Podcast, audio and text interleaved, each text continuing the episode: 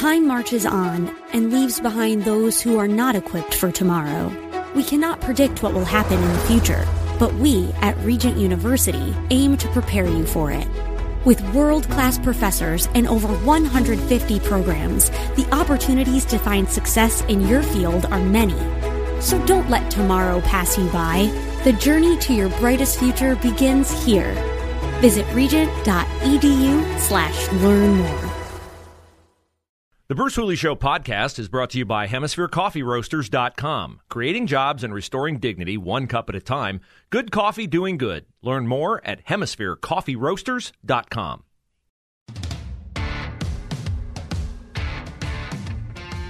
We spend a lot of time talking on the show about education issues because I think that is a battleground that shapes the future. Our kids are the future, and uh, I believe the education battle is a battle for our kids, for their minds and for their hearts. And so I wanted to bring on a guest from the Manhattan Institute. Her name is Nicole Garnett, and Nicole is a professor, a law professor at the University of Notre Dame. She has co authored a book called Lost Classroom, Lost Community Catholic Schools' Importance in Urban America, and a very interesting article right now on uh, the Manhattan Institute's website about accountability for parents as they evaluate private schools. And with Ohio's Ed Choice program and the expansion of the Ed Choice program, I thought she'd be a great resource for us because if you're a parent, you want to make a very good choice in the school that you send your child to. So, Nicole, thank you so much for your time. I appreciate you coming on the show. Thanks for having me. So, let's start with accountability. It's a topic that I think makes a lot of parents nervous when they think about a private school because, you know, you're out of the public school going into a private school yet here's a government entity having some accountability standards. And you argue that that's not only necessary, but I think you argue that it's good. Tell me why you think it's necessary and why you think it's good. Well, so I have to say before I do either of those things, um, I want to make clear that I don't think everything called accountability is good. Mm. Much of it is bad. So um, I think it's important when we talk about holding schools accountable, particularly private schools, particularly faith-based schools, that we are talking about um, the right things, which is to, to make sure, particularly in a robust school choice environment like Ohio, you have a great school choice environment. Um, we're making sure that parents have the information that they need to make good decisions for their kids. What what I don't think is accountability is is um, are rules that subject schools to government control um, or that threaten the religious liberty or autonomy of the schools. Um, so those are things that get called accountability. That's not what I'm I'm really talking about when I say you know accountability is something we need to think about. You know, most of debates uh, start with the you know the question: Should uh, parents be permitted to use public resources to send their kids to schools that aren't public schools? Should they be allowed to go to charter schools? Should they be allowed to send their kids to private and religious schools? And I've um, it's kind of been my life's work and to say yes that to be a part of the um, the, the movement to give uh, power to parents uh, to select the best kids schools for their children, including religious schools. And and I think the two overarching goals are the first is um, to make sure that parents are armed with the information to be to make decisions for their kids that make sure that they're picking the best schools for their children, based on whatever criteria matter to parents.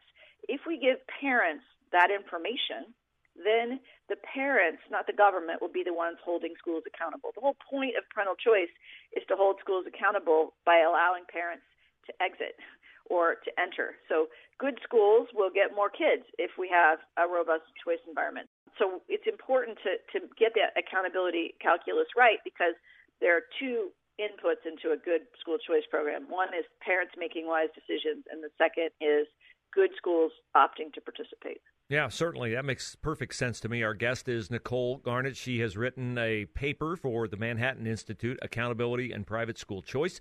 You can find it at manhattan-institute.org.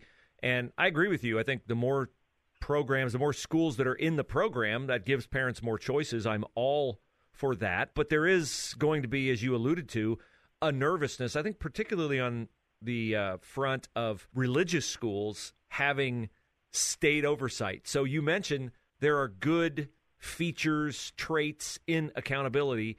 What are some of those good features, good traits that you would be okay with? What are some you'd be okay with that uh, preserve that autonomy that the schools want to have on religious liberty? Um, well, it's a great question, and I think I'll, I'll say what I'm okay with, and then what, maybe a little bit about what I, I get concerned about. Um, the first thing is I, I argue in my paper um, that I, I'm actually okay with um, rules that require schools to be transparent about their academic performance. I, I oppose forcing private schools um, to take uh, the state test as a part of um, uh, participating, as a condition of participating in, in the private school choice program the tests that the state the state designs are often states are often pegged to state curricular standards, and so the the test at a private school making them take a state test may in fact affect what they have to teach in order to do well on the test. Nicole Garnett is our guest, and her paper, Accountability in Private School Choice, is available for you to read free at manhattan-institute.org. You write in the paper that 2021 was the most successful year in the history of the private school choice movement. I hope that's the really good outcome of the pandemic. I think it's been driven by the pandemic and kids being forced to uh, virtual school and parents opposing that.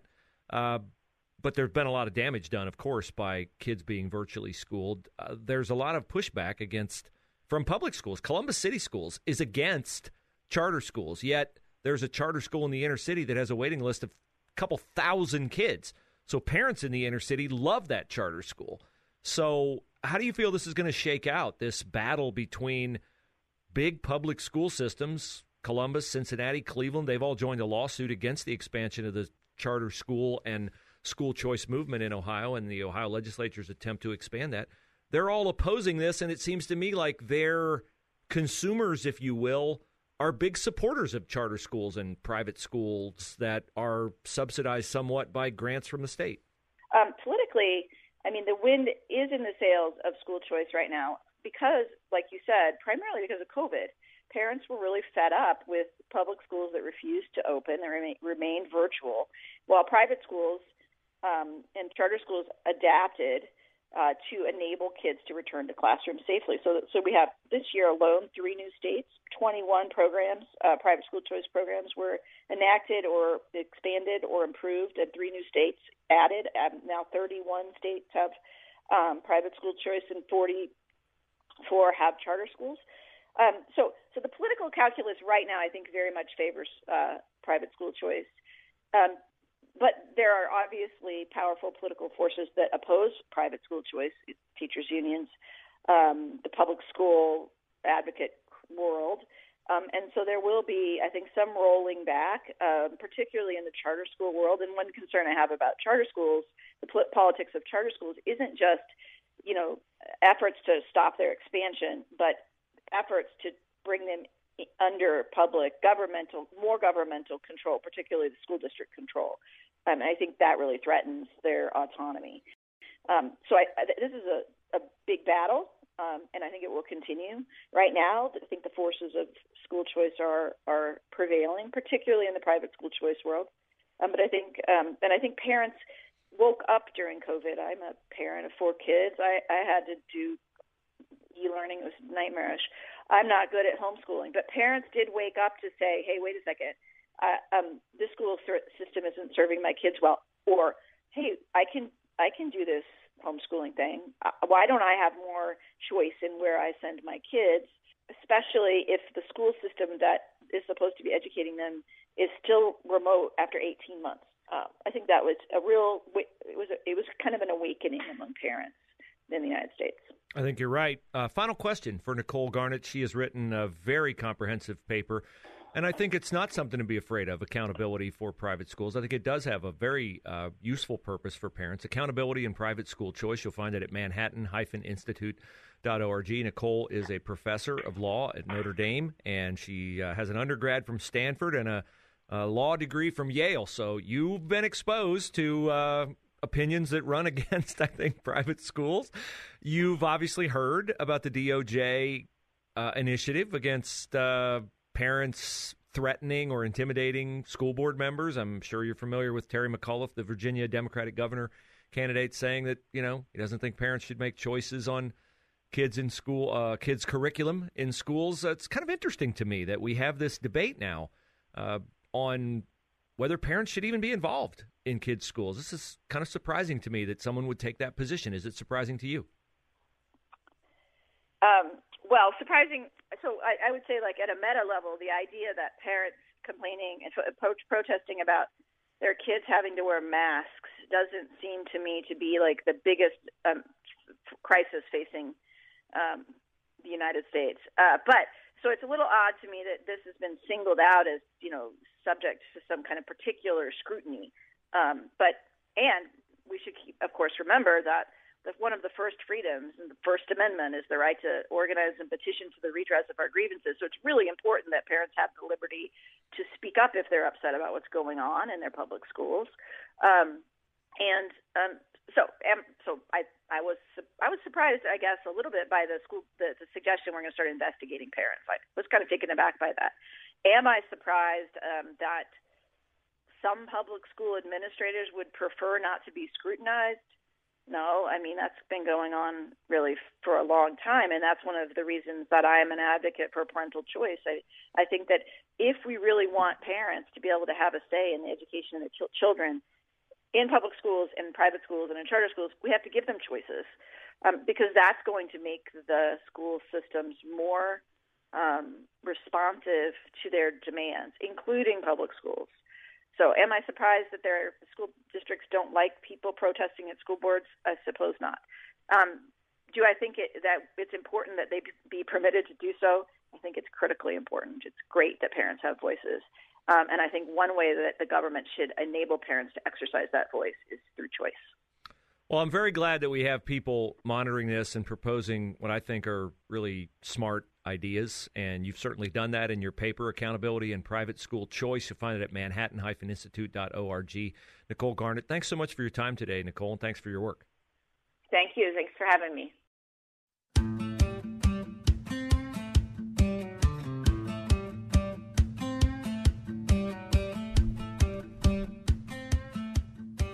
So I filled up the uh, vehicle yesterday uh, with gas. Uh, I fill up about 75% of the time at my local Costco, pretty close to where I live. I find their gas to be hmm, 10, 15 cents cheaper than everyone else's. 303 yesterday at Costco. 303. To fill my tank, $36. Typically it's 20, 22 bucks. Thank you, Joe Biden. Now, I do not have natural gas heat, but if you do, guess what? You get to pay more for gas this year in the heating realm than you did last year.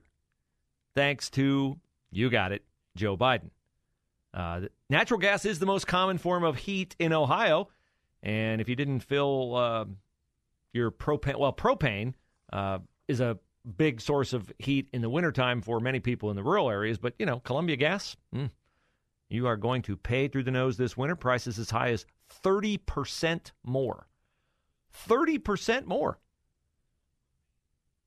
Propane, 54% more. And a 43% spike for heating oil. Uh, electricity expected to see the smallest increase 6%. I have geothermal with heat strips. So hopefully, um, I know it doesn't make your pain go down any. Uh, mine will not be as bad. Uh, the typical natural gas customer in the Midwest is expected to pay $818 this winter, up from $551 last winter. About two thirds of Ohio homes are heated by natural gas. Uh, propane, as I said, the increase is going up uh, even more. Columbia Gas says too hard to predict at this point what the higher prices for gas mean for its $1.4 million customers. They are quick to tell you that they do not profit from the price of gas. They do offer some variable payment programs and level billing and things like that. But uh, has it ever been worse? Yeah, it's been worse. A decade ago, pretty much everything, if you're looking for a barometer on prices, pretty much everything goes back to 2008, 2009, the aftermath of the uh, housing bubble bursting. But I don't know if your wages are going up at all. They're certainly not going up to keep up with the increase in prices. And I think I'm running out of fingers keeping track of Biden administration crises. We have the border, we have Afghanistan and the alienation of our allies, we now have shipping. We have, oh, yeah, Hunter Biden's laptop and the fact that he and Joe were sharing finances. Uh, we have a transportation secretary who's been on maternity leave with his gay husband for the last two months while shipping containers, a million of them, sit floating in the bay outside Long Beach or Los Angeles. Uh, we have half of his party wanting to spend three and a half trillion on top of the trillions we've already spent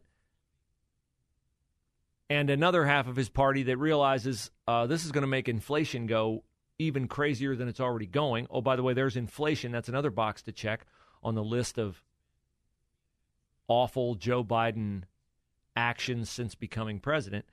At some point, do we acknowledge the possibility that it's hard to screw up everything unless you're trying to screw up everything, unless that's the end game is to make everybody so desperate so hopeless. I I'd like to think that the Democrats don't hate us that much, don't hate our country that much, but I just don't see any evidence that they don't. So we need a little laugh.